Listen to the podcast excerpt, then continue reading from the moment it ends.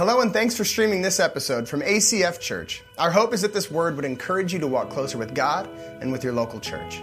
We hope you consider partnering in the work God's doing here by joining a life group, serving, and giving. If you'd like to give financially to the mission of ACF Church, you can do so safely on our website at acfak.org or by texting the amount to 907 341 4213. Now prepare your hearts to hear God's word.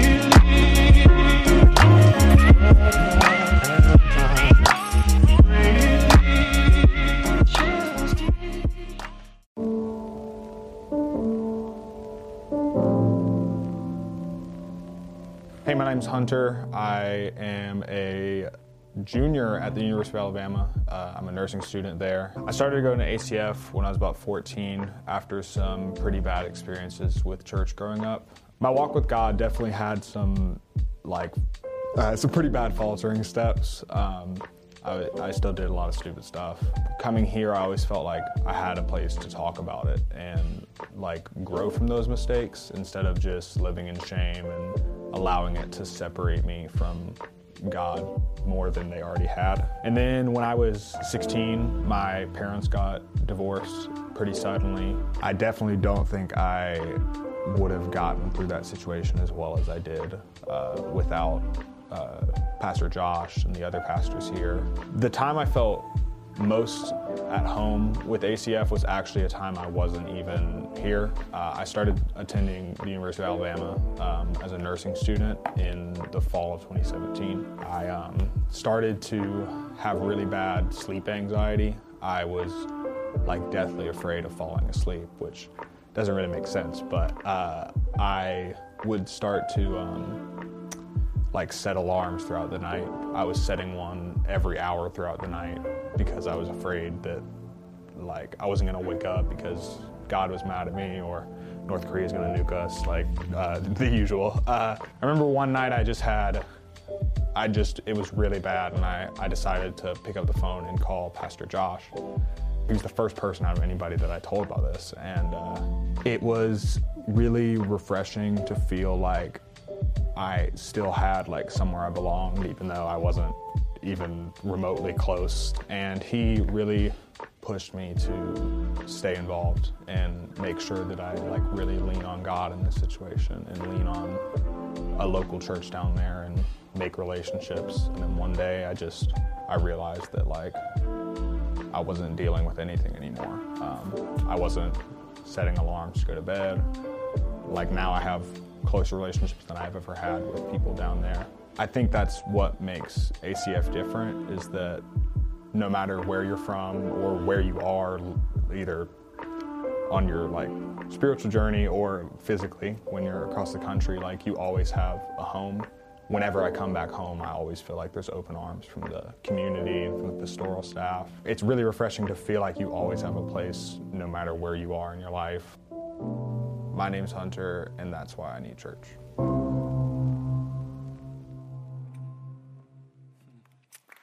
It's so good.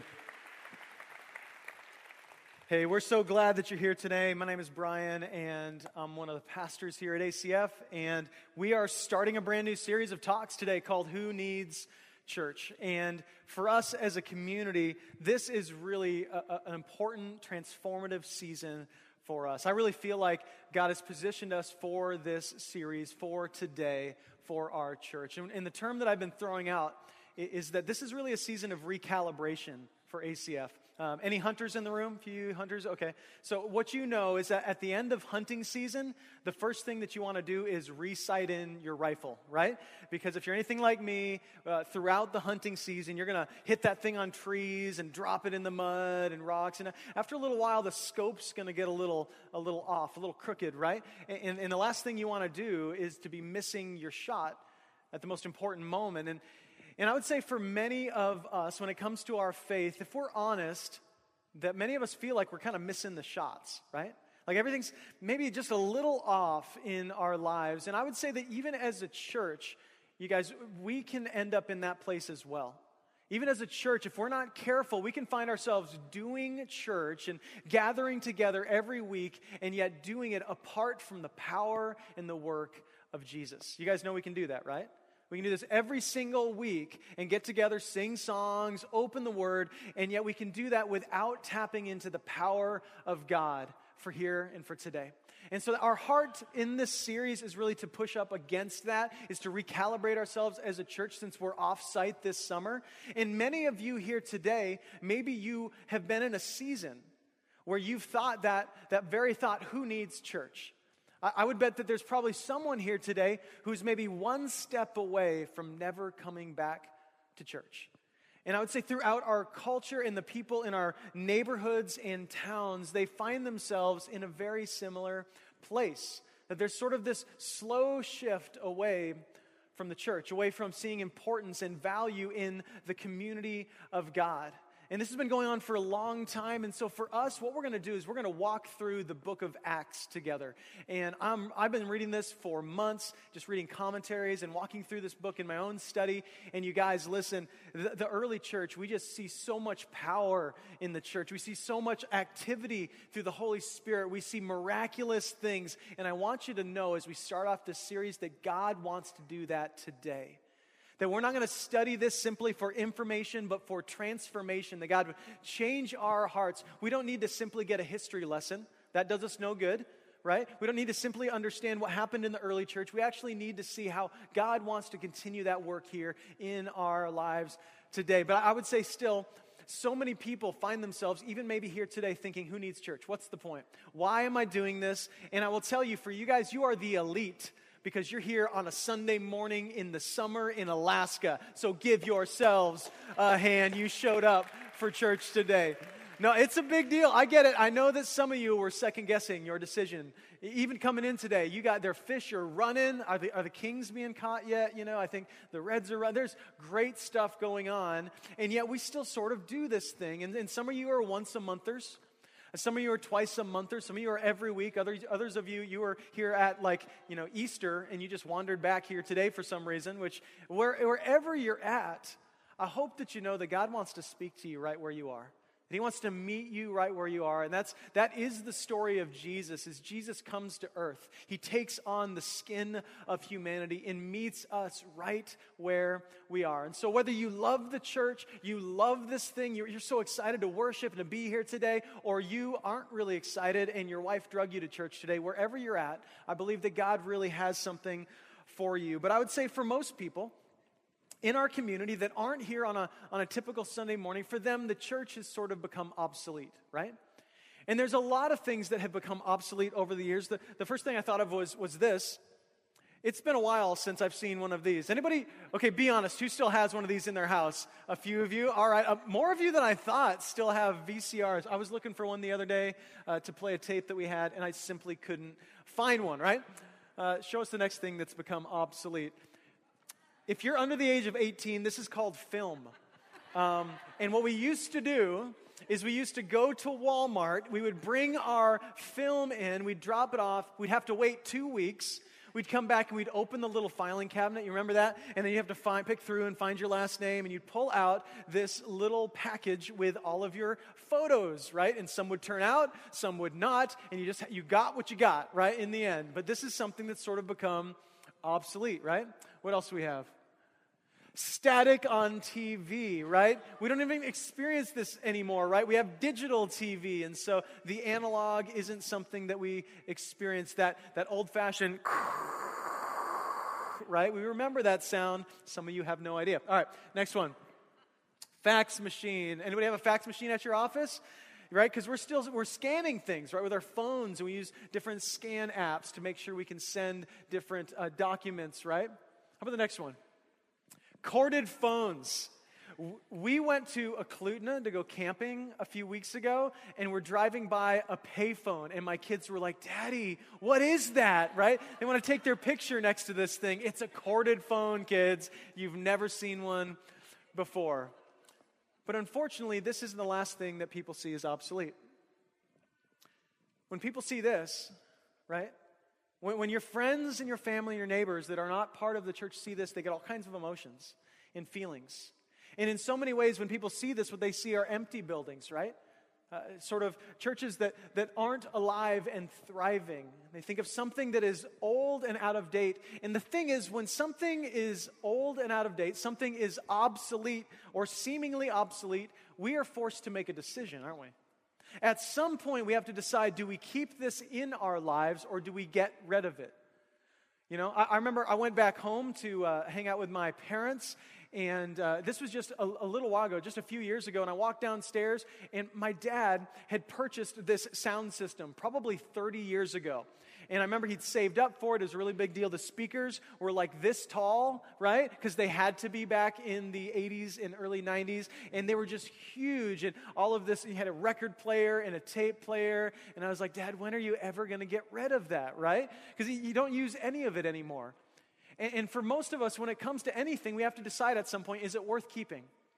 And for some people, for many people, the church is something that they've just decided isn't worth keeping in their lives. And what is it that would keep us coming back to the church? What is it that would keep us continually leaning in to the family of God? And, and this trend away from church isn't something new. I mean, really, this has been happening a long time, that especially in the U.S., this trend of just, you know, going to church on Sunday morning and being part of, of the, the Christian faith is something that's going away, for better or for worse.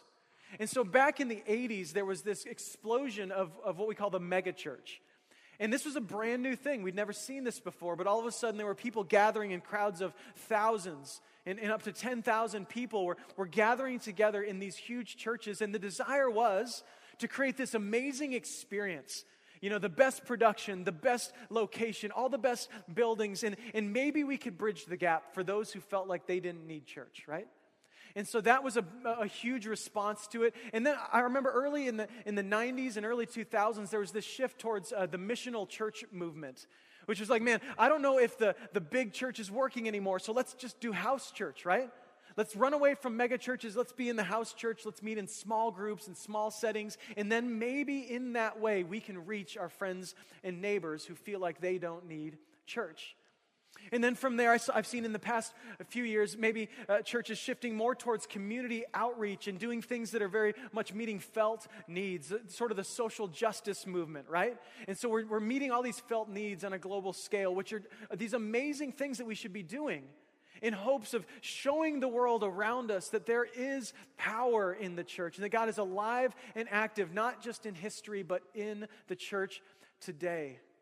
And we did all of this in hopes of meeting those who felt like they didn't need church. And what I want to tell you today is none of those things are bad. You can, you can take pot shots at any form of gathering in the church if you want to, but none of those things are intrinsically bad. They're all simply a desire to help show people the value of Jesus in the world today. But here's what I feel like I've realized. As a pastor and as somebody who's been around the church for quite some time, I've realized that people aren't simply disenfranchised with what we do on Sunday morning. The problem isn't so much, and this is a hard truth for us if you're a Christian here today. The problem isn't so much, is church cool enough? Is it trendy enough? Is it meeting my needs? I really think the problem is deeper. What if the reason people are walking away from church isn't because of the gathering or the Sunday morning thing? I want you to ask the question what if it's us? What if it's us as individuals? What if there's what if when people look at my life who are not part of the church and they, they, they look in it and they're like, I just don't see anything that's worth asking questions about. I just don't see anything that's worth finding out more about. And so honestly, who needs it? I'd rather be fishing, right? I'd rather be doing something else on a Sunday morning because it doesn't look like it's changed your life, so why should I think that it would change mine? And so, this is a really important thing for us to wrestle through as we walk into the next season, right? We're going to move back into our building this fall. I'm really excited about it. But listen, this is a chance for us to pop the hood on ACF and ask ourselves the question why do we do this? And I want you, this may be, this is probably not something pastors tend to ask people to do, but I want you to ask yourself a question why am I going to come back next week? Like, why do I value this? Why would I ever decide to gather together on a Sunday morning with other believers? What is the point? And I hope through this series that you can find an answer to that question because there are some great answers to that question. And the first thing we need to do is separate, I think, the word church. Uh, the New Testament word for church is the word ecclesia. Can you guys say that? Say ecclesia. Yeah, ecclesia is the New Testament word for church. And it simply means those publicly called out. So, so once again, you've maybe heard this a thousand times, but the church is not a building, thank God. God does not reside in some kind of building. He's not stuck inside of bricks and mortar. He lives in his people. He works through his people. God is alive and active in the world. And so the ecclesia are those who are public, publicly called out of the world, those who are different than the world. And that people in our neighborhoods and workplaces can see it. They can see, hey, ACF Church is not a building, it's you and me and when I think of ACF, I think of something that's been publicly, publicly called out. Like I can see a visible difference in those people, and it's inspiring and it causes me to ask some questions, right? So that's our heart. And so as we walk through the book of Acts, the first thing I want you to do, you got a little green slip on your seat. Would you pull that out real quick? I don't know if I got one here. I don't, but you guys probably got one. A little green slip that is a reading plan for the rest of this series. So I want to challenge you if you're the person who's like, I honestly haven't read my Bible in a while, um, it's pretty dusty, that this is your chance to dive in, right? Um, or if you've got the Bible app on your phone, but it's on like the fourth page of all your apps, hidden in some, or you're like a really religious person, so you put it on the front page so your friends can see it when you open up Facebook. You got the Bible app. It's just me, I guess. Um, but whatever it is, if you just haven't spent any time in there recently, I just want to ask you to start for, for, the, for the rest of the summer, as we walk through the book of Acts, uh, here's the thing you can read through the whole book of Acts in about two and a half hours. I've done it. It takes about two and a half hours. It's not that difficult. And so for you to read a chapter or so a week should be completely doable. I mean, really easy reading. But if you're in, you know, a couple weeks like who's Stephen and who's Saul, you're just going to be lost and I can't help you, okay? So I'm not going to follow up on everything that we've talked about. And also, we're going to cover some large chunks of scripture. We won't be doing verse by verse. We'd be in this for the next, you know, 2 years. And so there's going to be some things that we miss that you will need to to hear and to read for your own study time. So make sure you do you do that. And this book, if you don't know anything about it, uh, was written by a man named Luke. And Luke, in fact, uh, he's, he's known as a, as a physician. In fact, he's, he's called by, by Paul a, my beloved physician.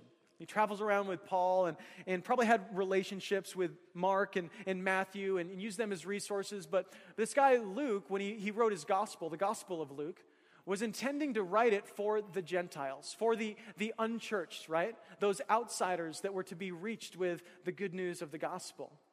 And so what we know about the, the book of Acts is it actually is it's a sequel. It's part two of two books, also known as Luke Acts, okay? And, and so we, we, we know that this guy, Luke, wrote both of these books. He's an educated man. So that's important that you know. We talk a lot about how the disciples were sort of these uneducated fishermen. Um, that's not Luke. Luke is a well educated man. He's a doctor. Um, he had the ability to make lots of money, provide a, a very comfortable lifestyle for himself. And he gave a lot of that up so that he could tell the story of what happened in the church and, what happened in the life of Christ and what happened in the church after the resurrection and ascension of Jesus. And the last thing you need to know about this book is really this it's still being written. The story's still being told. So as we read this, we're not simply reading the story of them. Listen, we are reading the story of us. And we today are the continuation of God's work in and through His church. And His desire, somebody asked me between services, was like, Do you think the book of Acts is like, like for us? Or do you think it's just something, something that happened in their time? And I want to tell you the answer is both. It's both of those things. God's desire is both to, to, to, tell us what happened then, but also to show us that He wants to continue to empower His church today. And that's, that's awesome, right? Because when you read this book, if you've read it, there's some crazy stuff that happens. I mean, someone preaches a sermon and thousands of people get saved and baptized, and it's incredible. It's amazing. Okay, so you guys ready? Yes. Six of you. My wife is ready. Thank you, Amanda. I love you. Open your, open your Bibles to Acts chapter 1 or your phones or whatever you're following along with uh, today. We're going to start off in verse 1. Here we go. In the first book, O Theophilus, I have dealt with all that Jesus began to do and teach.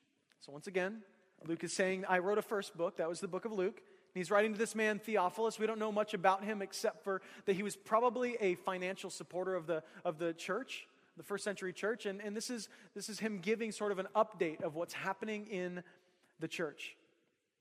Until the day when he was taken up after he had given commands through the Holy Spirit to the apostles whom he had chosen. He presented himself alive to them after his suffering by many proofs, appearing to them during 40 days and speaking about the kingdom of God. And while staying with them, he ordered them not to depart from Jerusalem but to wait for the promise of the Father, which, he said, You heard from me. For John baptized with water, but you will be baptized with the Holy Spirit not many days from now. Okay, so we know he's writing this to Theophilus, and this is a, a letter about the happenings of the early church. And then he says there is this, this charge, this issue of a, of a charge to wait for the promise of the Holy Spirit. And the first thing, the first question is really why would, why would he do that? Why would Jesus say, wait on the Spirit? And the simple answer is this if they didn't wait on the power of the Spirit, they were going to screw it up. Just as much as for you and I, when we're simply operating out of our own physical strength or ability to just kind of muster up strength, it's not going to work out. We're going to see a lot of problems. And so he's saying, listen, wait on the empowerment of the Holy Spirit. But then we see the mention of this man, John the Baptist, right? Eh, which for many of you are like, is he a Baptist? What does that mean? He likes potlucks? Like, I don't know what that means that John, sorry, bad Baptist jokes. I, I came from a Baptist background, so if you're a Baptist, I love you. So, what does that mean? Simply, it just means that John was a baptizer. He shows up baptizing people in water, okay? And we're introduced to this whole new thing, this idea of baptism being this symbol of a new people, the symbol of a set apart people of God, okay? And so John shows up doing this, and when he starts baptizing people, he infuriates the religious leaders because they thought we don't need a new symbol of those who were set apart. They, they had a different symbol. That symbol was something called circumcision, and that's a whole other sermon that would be kind of interesting. We're not going to preach on that too much, but that was the symbol or the, the sign of a people who were God's people, right? So John shows up and he's baptizing people, right? He's baptizing the Jews and the Gentiles, people from different backgrounds, and saying, You can be part of this new family to come through Jesus. And so it's this, this kind of story of, of, telling that Jesus would come and there'd be this, this new covenant that we would have under Christ Jesus. So John shows up and he infuriates the religious leaders with this new thing. And he says, Hey, people were baptized in, in water. Now there's this new thing coming. People are going to actually be baptized in the Holy Spirit. We're going to talk more about that in the coming weeks. That, that the church is empowered by God who actually lives inside of his people. And that's incredible. But when I read this, I was thinking, why were these religious leaders so up- upset that John was baptizing people? And it was simply this they thought, you know, this symbol is enough. Hey, we already, we already did this. Like, like infants would be circumcised at a very young age, right? And that that was their sign of being a set apart people. And for many of you, maybe in the room, maybe you were baptized as an infant. Maybe you got baptized and somebody said, This is my symbol of this person being set apart. But John shows up. Listen to this. He shows up to say, Listen, you are not simply saved by your heritage. You're not saved by a decision your parents made. You are actually saved by following Jesus. It's a, it's, a, it's a personal choice that you and only you can make, right? And so he's baptizing people. And I want to I want to stop for just a moment and kind of do a spoiler alert. We're doing baptism today. And I'm going to invite you after church to make a decision to go outside and to get baptized. Like today. T- today, after church. Um, we've got a tank out front. I was told it's 100 degree water. So, in case you're wondering, the steam is flowing off that water. So, we baptize people in the first service. We're going to baptize people in this service, but I'm going to give you an invitation to do exactly that. Because what you're going to see as you walk through the first few chapters of the book of Acts is that what happened would, was that there would be a, a presentation of the good news. That you could be saved by grace and grace alone and that Jesus could change your life. And that he was the fulfillment of all of the prophecy of what would come in the Messiah, and that he is here and he's ready to change your life. And that would be presented to people, and thousands of people would hear that. And it's historically seen that thousands of people heard that, and they, were, they, they would make a decision to follow Jesus, and then the first thing that they would do was get baptized. There was no separation. It wasn't like, hey, get saved, and then in a few years, when you feel like you've kind of figured out your Christianity, when you figured out your theology, then at that point, maybe that you can get baptized. No. At that point, the symbol of baptism was, was woven into that, that first step of obedience as somebody makes a decision to follow Jesus. And the idea of baptism, I know it's weird for some of you. If you're not a church person, if you're kind of the, the person that maybe Luke was trying to write to, sort of the unchurched or the dechurched, the idea of baptism is a strange thing, right? Where else do we all stand around and watch somebody get dunked in the water, right? It's just kind of a, it's not a secret handshake. I, I, sometimes I wish it was that simple, right? Like you get saved and then you just need to go in the corner and have a little secret handshake with the pastor. Then it's good, right? But no, there was this idea that when your life is changed by Jesus, you go public with that decision. I mean, for them, it was, it, was not a, it was not a separate thing. It was not Christianity 2.0. This was Christianity 1.0, was going public with your faith. So I want to answer some questions because I think sometimes we breeze through into baptism really quickly. I think we rush into it sometimes. Uh, the first is just what is baptism? The first thing you need to know is that baptism is a personal announcement of Jesus as the forgiver and leader of your life.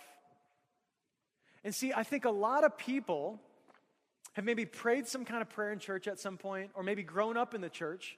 And when you think about Jesus taking your sins upon himself, it's, it's powerful, right? And it's emotional. The idea that we could be reconciled to a holy God because we all know what we've done, we all know where we've been, we all know what we've thought, and we know what we continue to do. And the idea that God would meet us and forgive us right there is absolutely mind boggling. That God says, I want a relationship with you right there in that place. I want to heal you right there in that place. So I feel like we embrace that really well. But then there's that whole like leadership thing that we don't really like that much. The idea that we would not only simply give Jesus uh, the, the sin of, of our hearts and we'd let him heal us, but we'd also give him the authority in our lives. Because that's harder, isn't it? But the idea for that for the early church was like, no, no, when you get saved, Jesus is on the throne of your heart.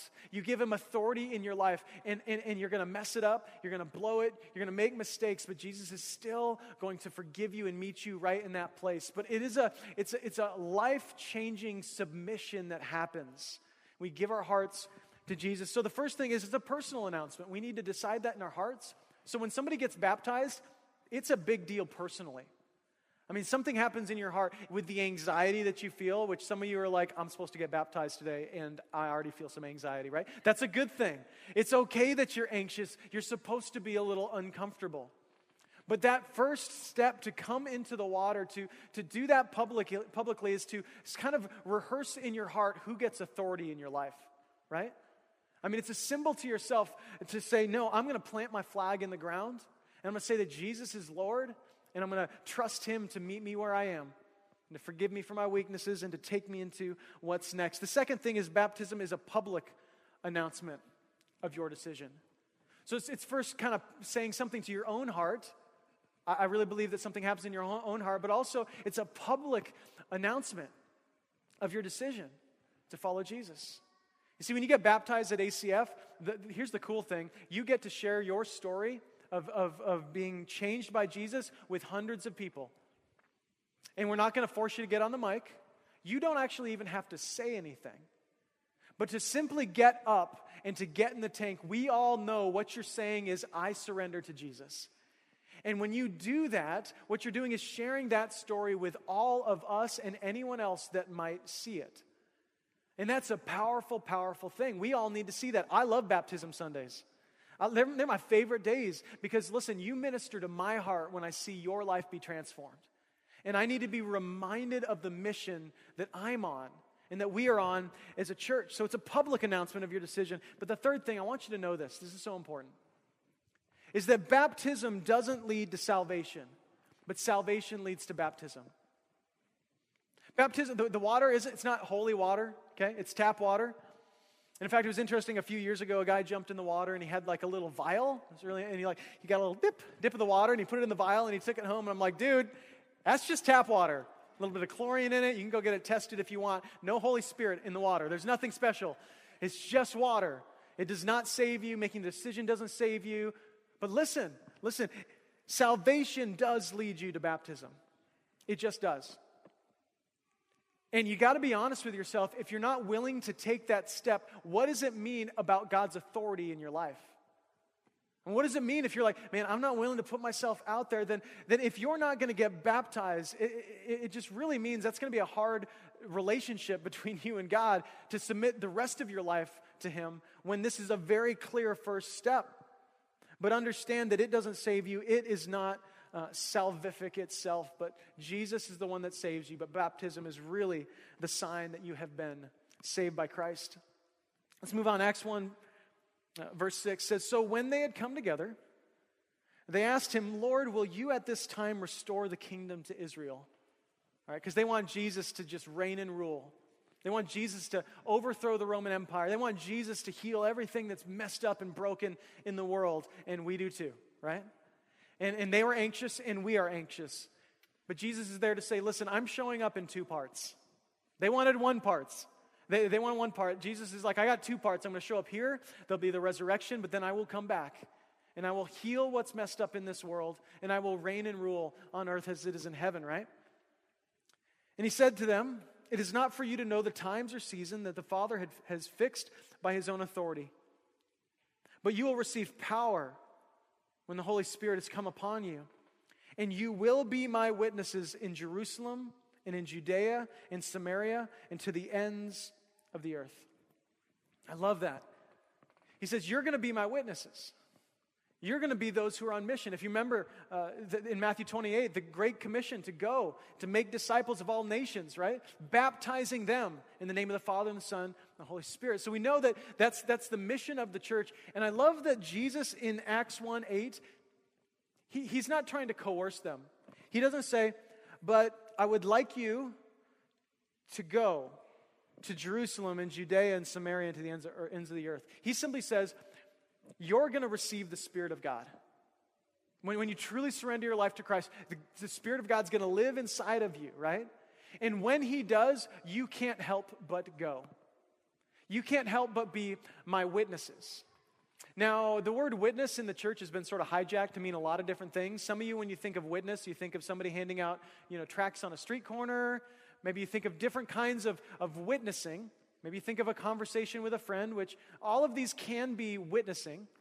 And to witness is simply to tell a story of what you've seen. Like, I've been a witness to a lot of things in my life, specifically what Jesus can do. So, to make you a witness means that you have a story to tell, which all of you do. If you're a follower of Jesus, you have a story to tell. But the word witness, I don't know if you know this, but the word witness is actually in the Greek where we get the word martyr. And I was studying this this week, and it got a lot more difficult. Because this idea that Jesus is like, you will be my witnesses, what he's saying is, you will give up everything for the sake of the gospel your pride, your status, your comfort, your fear. You're going to give up everything. And he's not telling them they have to, he's just saying, listen, this is coming. This is coming for those who love me, is that you will be my. And this idea of Jerusalem, Judea, and Samaria, it's like concentric circles, right? It's like you got kind of this, we got Eagle River, we got Alaska, we got the United States, and then we've got Bobo, Prague, and Mexico, right? We just, it's, it's fitting that today we send out people to our Jerusalem, Judea, and, and, and Samaria and the ends of the earth, right? Because we today feel like this is our calling as much as it was their calling, because this fits with our value as ACF Church that life is a mission and not a vacation. And as much fun as we want to have, as much as I love Alaska in the summer, here's what I know is that the mission continues.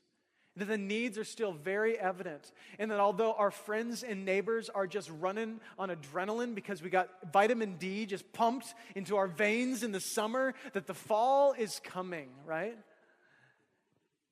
And relationships that we establish today will create opportunities this winter.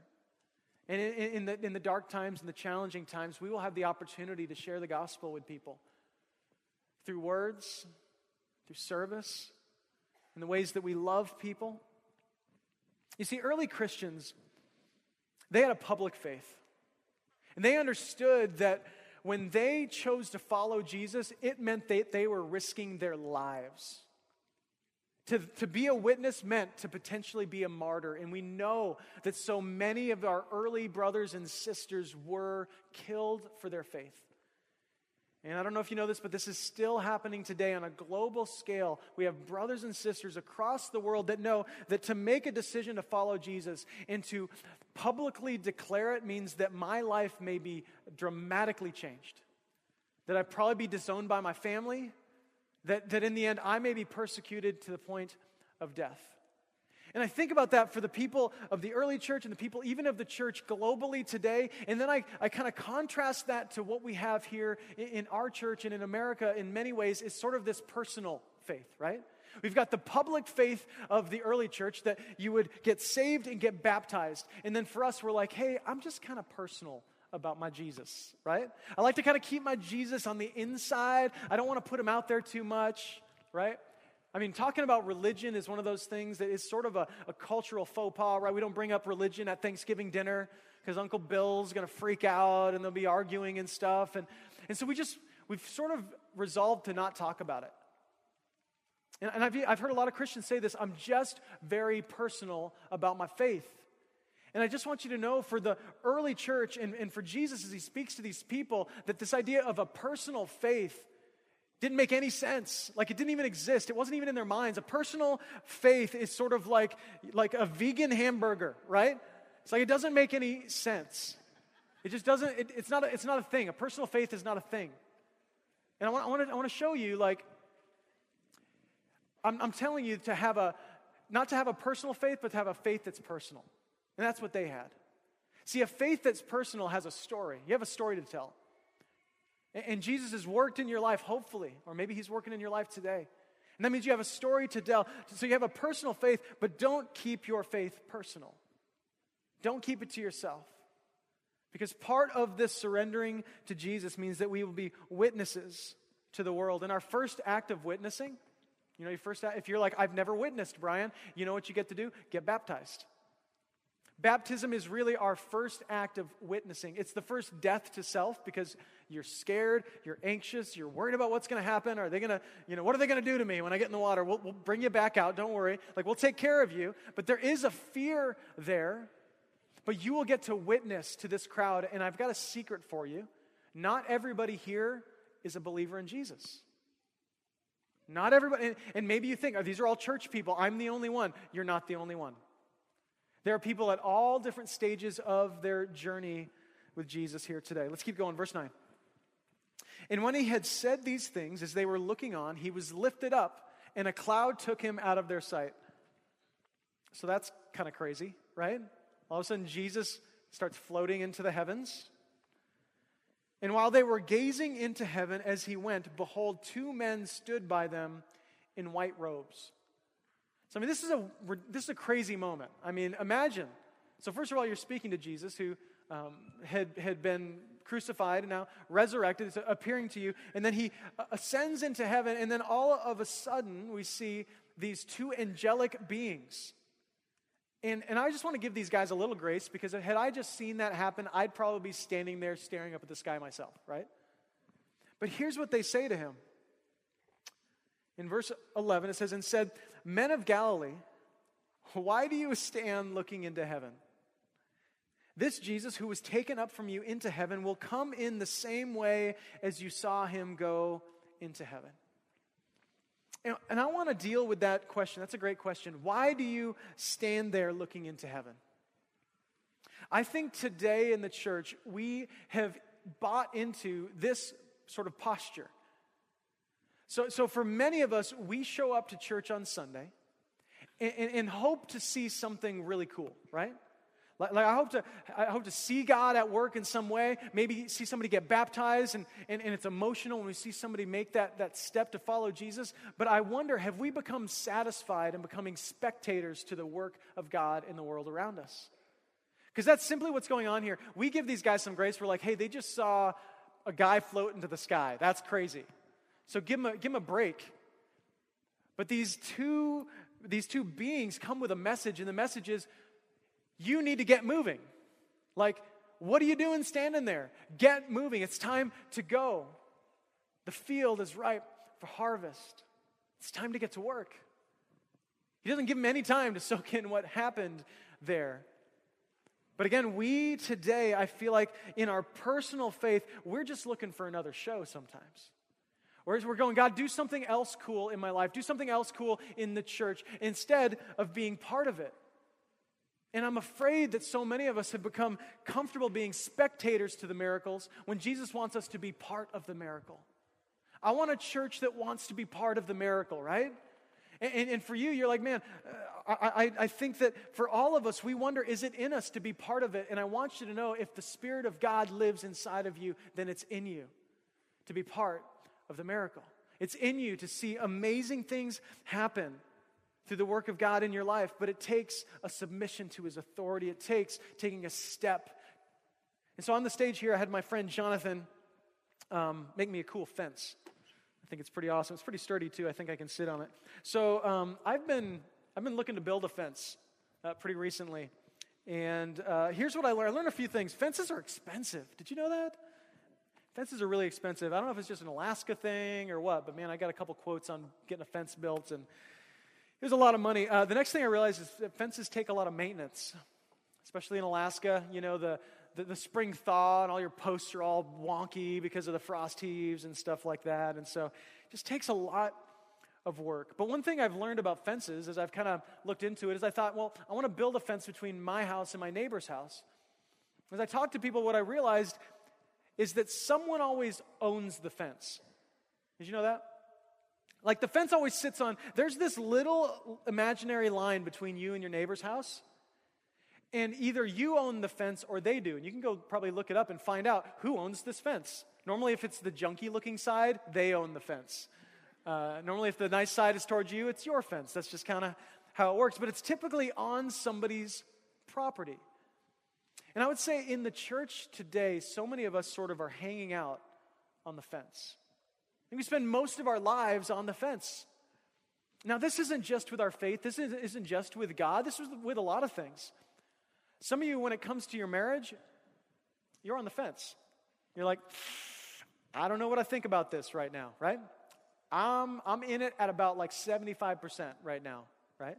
Some of you are taking some college classes because your parents told you to go to college, and you're at about like 60% that you want to do it and the other 40% of you just wants to party this summer, right? Or, or this, this school year. And so, for, for a lot of people, there's a lot of different things. Maybe it's your job, and you're sort of on the fence about your job right now, and your boss can tell, your coworkers can tell, you can tell. Like you're, you're physically there, but you're not completely there because you're on, you're on the fence. That's, that's just how it works. You're not fully committed, fully in on these things in your life. And so, because of that, those things start to kind of fall apart. When you operate in a sort of who needs church type of mentality, you're going to struggle a lot with the church. When you show up to church as sort of a consumer because you're on the fence and you're like, man, I don't know, I just kind of want to see another cool service, you're going to struggle a lot with church. It's going to keep you from being and seeing what God actually is doing around you. You see, I think so many people hang out on the fence, but here's what I believe that, that, that Jesus wants to tell us, and, and, we'll get into the text in Luke 11 in a moment, but Jesus wants to tell us that, that this fence is not neutral ground. That there is no neutral ground in the kingdom of God. And that indecision is a decision.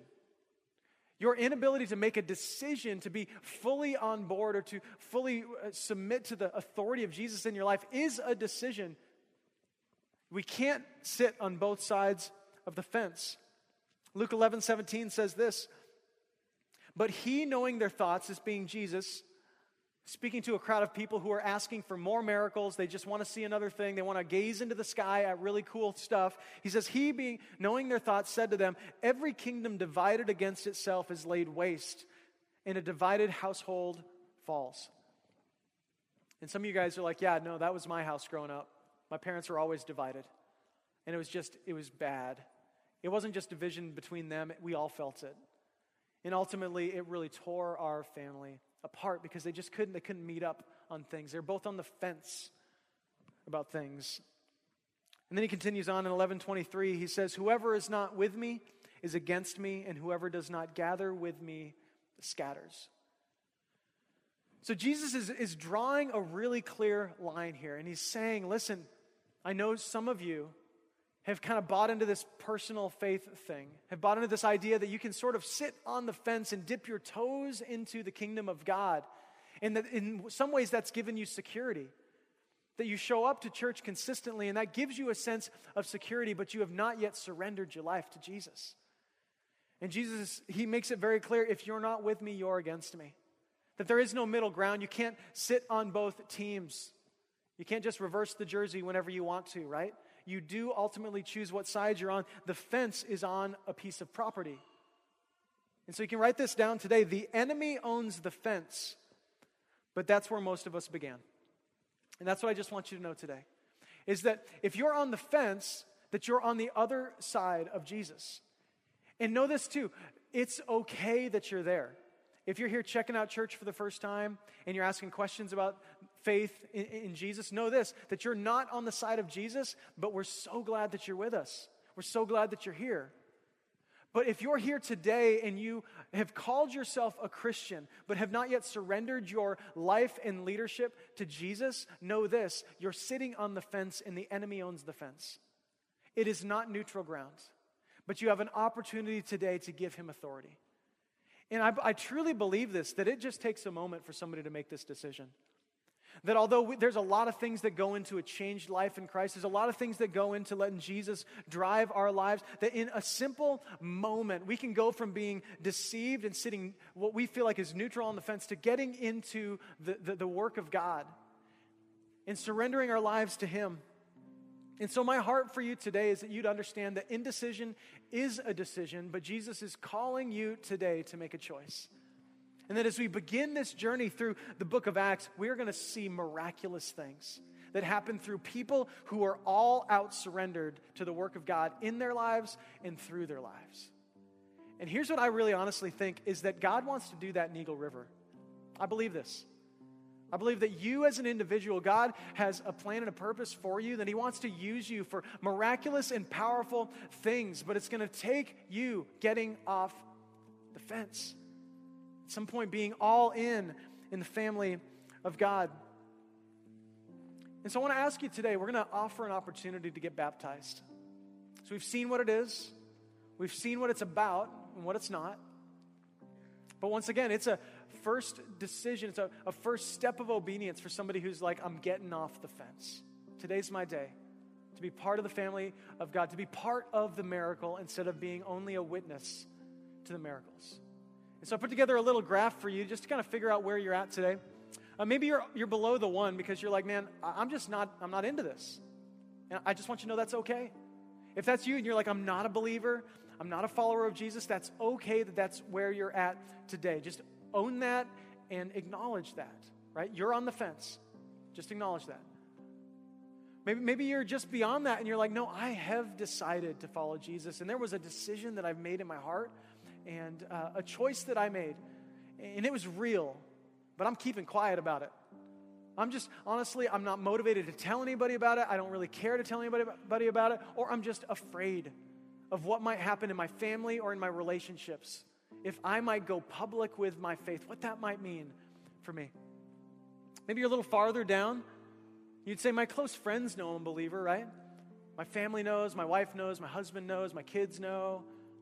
Maybe my close friends know about this, but honestly, like the people in my community, they don't, they don't really know about this whole Jesus thing. They don't really know that I'm here on Sunday morning. I sort of show up and go home. Um, I, don't, I don't talk about church, I don't talk about God. Maybe you're about in the middle and you're like, I want to get baptized, Brian. I feel it in my heart today. I've, I've never done this. Um, I know there are people throughout the room that are there that have never gotten baptized. And you'd say, Well, I'm scared, confused, or just unsure about it. And you just have some fears in your heart. And you're like, Man, I just need some courage right now. And that's my prayer for you is that Jesus would give you some courage right now. Maybe you're up there at sort of, you know, this level. You're ready, but still on the fence. Like, you know today's your day. You know that you need to get baptized and that Jesus is calling you to take this step of obedience, but you're still hanging on the fence. Your knees are not going to move in a couple minutes. You're just going to stand there. Maybe you're there at sort of like an 8.75, whatever that is, and that's like, a, I, I think today's the day. Like, whew, I just, I think this is it. I know I'm supposed to make this choice. I think it's it. And that 10 there is, I'm doing this. Here's what you need to know today every miraculous thing that you're asking for God to do in your life happens at 10. I want you to know that. You're asking God to heal this relationship, but you're still holding on to your pride. You won't ask for forgiveness. You won't repent for the things that you've done. You won't admit where you're wrong. You're in it at sort of a 5 or an 8.5. The healing happens at 10. You're asking for God to bless your, your finances. You're like, God, God, I, I want you to help me out with this, and yet you've not surrendered to Him in it. I want you to know God's provision happens at 10. You're asking God to heal your marriage, and yet you're not bought into your marriage, right? You're like, God, could you fix her heart? Could you fix her mind? And it's like God's going, No, when you're in it at 10, then I'm going to heal this relationship. I don't know where you're at today, but when it comes to the things of God and the things that we see Him do through His church, the miracles happen at 10. It takes the willingness and desire to step over that mark and to trust that He will catch you. And so I want to ask you today what's tripping you up? What, what is it that's keeping you from stepping over that mark? And I just want you today, in this moment, to just give that to Jesus. Just trust him with that. And maybe, maybe what if in trusting him with that, he might empower you to trust him with more? What if there are other things in your life that, that he wants to heal you from and through, and he's just waiting for you to trust him with that one thing that's keeping you from taking a step to 10? Okay, you ready? Because we're going to do this in a minute. And here's what you need to know um, we have some people in the lobby with a table set up. And if you're here today, you're like, Brian, I'm at that like 8.75, but I'm in a really nice dress today. Good news. We have like 50 pairs of shorts and shirts and everything you ladies might need uh, to take care of you so you can get baptized today. And you guys, if you're here today, we got swimming trunks and whatever you could need uh, for that out there. So you don't have to go home in those clothes. Like I said, the water is 100 degrees, it's warm. I mean, our heart is just to remove barriers that are keeping you from trusting Jesus. Know this we're not going to make you get on a mic. We're going to ask you some questions in the lobby to make sure that you understand what baptism is. It's really simple. But then we're just going to baptize you unless you want to talk more about what God has done in your life. And we'd love to hear about that. Know this too if you're a sole provider of uh, just taking care of kids today, maybe you're a single parent, um, or you've just got the kids here at church, we've already talked to our kids workers, and they would love to watch your kids, take care of them so that you can get baptized.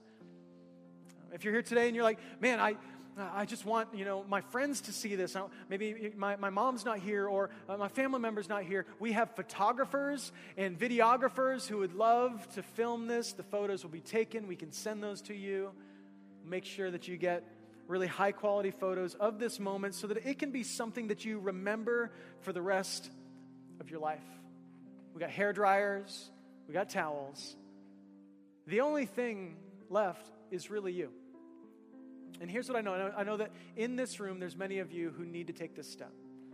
And that this could be the moment in your life that you make a decision to follow Jesus that changes everything else. Because you started down the road of obedience to trusting Him. So here's what's going to happen in a moment is we're going to pray, and we don't do this very often. I'm doing I'm kind of breaking our tradition a little bit. But when we pray, I'm going to ask you if God's speaking to your heart to do something courageous. I'm going to ask you in your seat to just stand up. Just stand in your seat. And as we finish praying, what we're going to do is we're going to scream and yell and celebrate that God is working in your life. And the people in your row will gladly move out of the way so that you can get out of the row and go out these doors into the lobby. And we'll take care of everything else. We're going to worship and sing in this room. And even as we're singing, if you feel like God's tugging at your heart, just go out to the lobby and then after church here, we're going to go out to uh, the front of the school and we've got the tank set up and we're just going to cheer and celebrate all that God is doing in your life, okay? You guys with me? So let's bow our heads in prayer. And if that is you, would you just stand in your seat? Just be courageous in this moment. Trust that God is speaking to your heart. God, thank you so much that you desire to meet us right where we're at. God, that you, that you would forgive us and that you would lead us into better things. And God, I pray for courage for those who need courage today.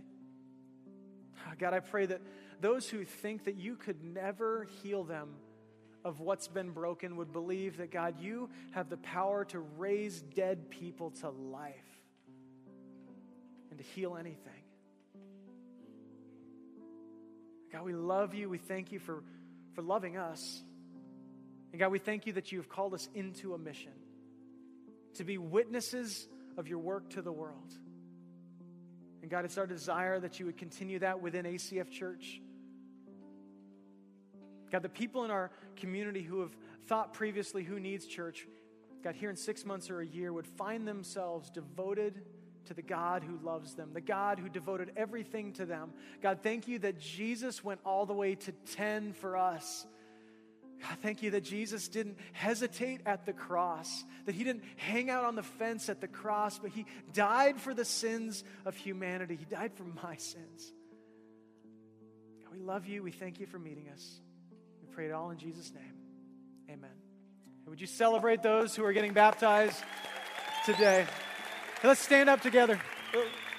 Let's stand up and let's worship together.